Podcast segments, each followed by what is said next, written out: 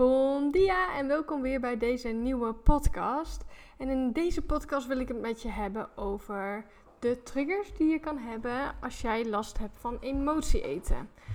En emotie eten is, een, is het eten van voedsel als reactie op emoties in plaats van honger. En het kan een copingmechanisme zijn voor stress, verdriet of voor andere emoties.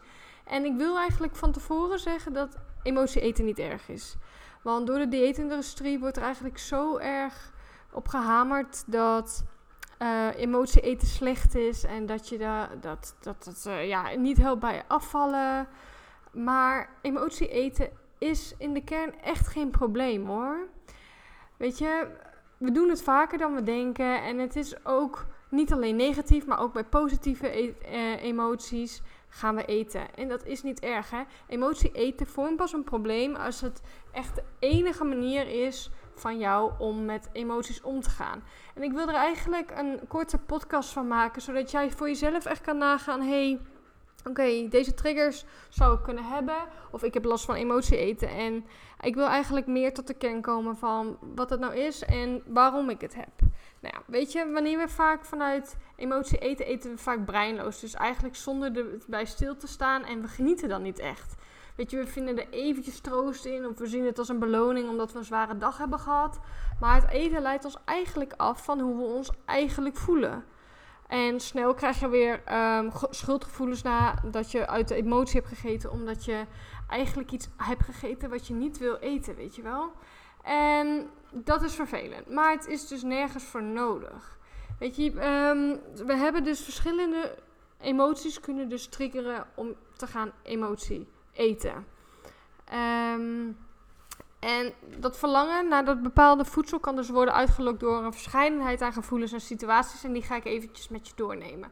Je kan bijvoorbeeld emotie uh, eten als je, uh, als je je verveelt. Bijvoorbeeld dat je eten gebruikt om een manier om de tijd te doden. Om iets wat je moet doen, wat je niet leuk vindt, aangenamer te maken. Bijvoorbeeld dat je tijdens studeren gewoon naar de koelkast loopt om wat te eten. Of als je partner Formule 1 zit te kijken uh, en jij daar geen zin in hebt. Of dat je uh, een saaie vergadering hebt. Het kan ook een emotie zijn voor als beloning voor jezelf. Dan gebruik je eten als motivatie om ongewenste taken uit te voeren. Bijvoorbeeld dat je hard gewerkt hebt, dat je dan wat lekkers mag van jezelf. Of dat je je kind beloont als hij zich goed heeft gedragen in de winkel. En een ander um, nou ja, andere trigger kan zijn opwinding. Um, eten en de eetervaring zelf kunnen een saaie dag gewoon leuker maken. Weet je, het plannen van een speciale maaltijd of reserveren bij je favoriete restaurant kan eigenlijk al een gevoel van opwinding creëren. Um, dus dat kan ook al helpen om vanuit die emotie te gaan eten. Omdat je eigenlijk anders, ja, gewoon je verveelt weer, saai. Weet je wel. Een andere trigger kan zijn troost. Als baby kregen we vaak uh, de borst of een flesje van onze moeder. En dat staat eigenlijk al sinds kinds af aan, dus al aan, gelijk aan troost en, troost en geborgenheid. Weet je, hier, leren onze, hier leerden onze hersens al de link tussen eten en troost. Alleen al een gedachte aan bijvoorbeeld bepaald eten kan gevoelens oproepen doordat je aan een toffe tijd of een plaats uh, doet denken, bijvoorbeeld een vakantie. Maar het kan ook zoiets zijn als warme chocomelk in de winter of na een lange wandeling in de sneeuw. Een andere trigger die ook vaak voorkomt is frustratie of kwaad zijn, weet je wel? En dat je zo gefrustreerd bent dat je op een gegeven moment maar wat gaat eten. En dan voelt eigenlijk in jou de fysieke handeling van op iets knapperigs kouwen, dat jou al kan helpen om die frustraties eigenlijk weg te eten. Zolang het maar kraakt, knapperig is, dus kan, uh, weet ik veel, uh, wortels zijn, maar ook een kinderbueno. Um, dat je daarmee die onderliggende gevoelens kan loslaten. Een andere trigger is spanning. Zorgen, zeg maar, van welke omvang dan ook, kunnen al een sterke behoefte naar eten veroorzaken om die spanning maar te verlichten. Zoals je nu al merkt, hè, bij alles is het eigenlijk om de emotie te verbloemen en dan maar gaan eten, terwijl je eigenlijk dan die emotie wil aangaan. En een andere veel voorkomende is stress. Stress, oi, is zo slecht voor de mens. Sommige mensen eten extra wanneer ze stress ervaren en anderen eten niks omdat ze ook geen signalen krijgen van hun, van hun lichaam om te eten. Stress kan dat doen. Hè? De een gaat heel veel eten en de andere helemaal niks meer. Maar stress zorgt voor een verhoogde afgifte van adrenaline. Je bloedsuikerspiegel verhoogt en je spijsvertering vertraagt. Dus eigenlijk komt heel je lichaam in een soort stressmodus te staan om te overleven. En chronische stress zorgt, zorgt ook voor cortisol. En langdurig een, een verhoogde cortisolspiegel hebben verandert ook de effectiviteit van het hormoon. En dat heeft echt mega veel invloed op ons lichaam. Onderschat het ook echt zeker niet, hè? Want stress, probeer dat zoveel mogelijk te uh, verminderen. Kijk ook of je wel goed genoeg voor jezelf zorgt. Plan je wel genoeg me-time in, weet je wel?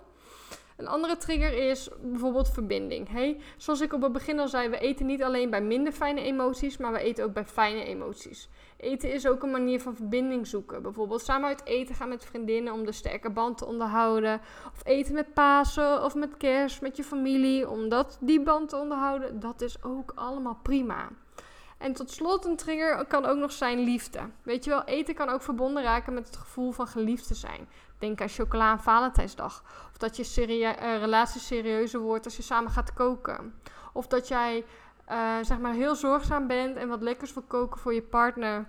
En dat je op die manier liefde toont. Misschien ben je van huis uit niet opgegroeid met heel veel liefde van je ouders. Of dat je ouders niet wisten hoe ze liefde fysiek konden tonen, zeg maar. Eh, of dat ze niet liefdevol naar je konden praten. Kan het ook zijn dat er altijd eten was in overvloed. Dat is ook een manier van liefde tonen. Weet dus dat emotie eten dus verschillende oorzaken kan hebben. Soms kan het voortkomen uit onverwerkte emoties uit het verleden. En kunnen ook traumatische ervaringen of een moeilijke jeugd uh, aan zijn grondslag liggen. Dus dan ligt het echt nog een stuk dieper. En het is dus eigenlijk ook van belang om echt bij jezelf na te gaan. hey, uh, eet ik, op welke momenten eet ik uit emotie? En is dat mijn enige manier om met die emotie om te gaan? Want dan is het van belang om eigenlijk andere manieren uh, van coping eigenlijk te gaan vinden.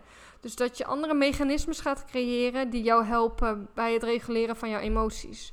Want emotie eten aan zich is dus echt niet slecht. Maar als het jouw enige manier is, dan uh, is dat ook niet goed voor je gezondheid. Dus wat daarvan is het dus van belang om dat in kaart voor jezelf te gaan brengen. En wat je ook kan doen, hey, als je merkt dat je uit emotie eet, dat je. Het begint bij bewustwording. Dus dat je stil gaat staan, hey, oké, ik wil dit nu eten en ik eet eigenlijk uit emotie, maar um, heb ik hier nou eigenlijk wel behoefte aan? Wat is het wat ik nu voel, waardoor ik um, wil gaan eten? Dus dat je echt gaat nagaan, oké, bijvoorbeeld je hebt een nachtdienst gehad en je komt thuis en je wil wat gaan eten, terwijl je niet echt honger hebt. Waar heb je dan echt behoefte aan op dat moment? Heb je, als je wat honger hebt, prima, ga eten. Heb je geen honger, ga eens na bij jezelf. Hé, hey, waar heb ik eigenlijk echt behoefte aan? Hé, hey, dat is eigenlijk nu slapen. Oké, ga slapen. En zeg tegen jezelf, hé, hey, ik mag nog steeds datgene eten wat ik eigenlijk wilde eten, maar ik doe dat morgen. En dat is dan helemaal oké. En dan kun je die dag daarna gewoon kijken of je daar nog zin in hebt. En ook hè, als je merkt dat je het verveling gaat eten, dat je non-stop naar de koelkast loopt als je wat aan het doen, anders aan het doen bent, dat je eigenlijk huiswerk moet maken of wat dan ook, bent aan het studeren.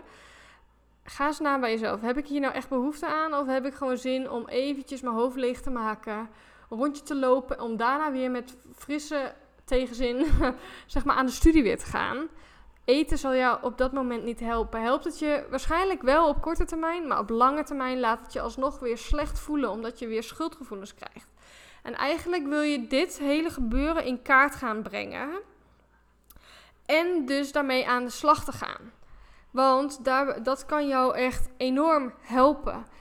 En mocht jij nu zo zijn dat jij denkt: hé, hey, ik heb hier ook echt wel last van. En ik merk dat ik het lastig vind om dit zelf in kaart te brengen dan nodig ik je van harte uit om uh, gewoon mijn gratis um, intakeformulier in te vullen van uh, een coachinggesprek. Elke maand op de eerste en op de vijftiende nodig ik een dame uit op basis van loting om uh, voor een gratis coachingsgesprek. Dus dan kun je eigenlijk heel je situatie uitleggen waar jij tegenaan loopt tijdens jouw proces. Dus stel je wil afvallen Of je merkt dat je heel erg eetbuien hebt. Of je merkt dus dat je bijvoorbeeld heel erg last hebt van emotie eten, maar je weet niet waar het vandaan komt. Of je, het lukt je niet om je in je eentje te reguleren. Dan kan het helpen om gewoon al één keer een uurtje met mij te spreken. Dat we je situatie gaan doornemen en gaan kijken. Hey, uh, wie ben jij? Waar loop je tegenaan? En wat kan jou helpen? Uh, dus ik zet het linkje hier in de beschrijving. Kun je ook vinden op mijn website. Maar dat zal je. Ik nodig je van harte uit om die in te vullen. Het is geheel vrijblijvend. En dan kijk ik waar ik jou kan helpen. En daarmee wil ik eigenlijk alweer de podcast afsluiten. Het is een korte podcast geworden. Ja, nou ja, ongeveer 12 minuutjes.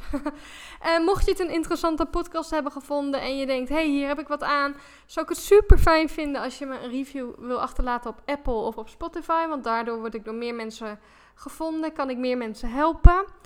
En ik wil je bedanken voor het luisteren en tot de volgende podcast. Ajo!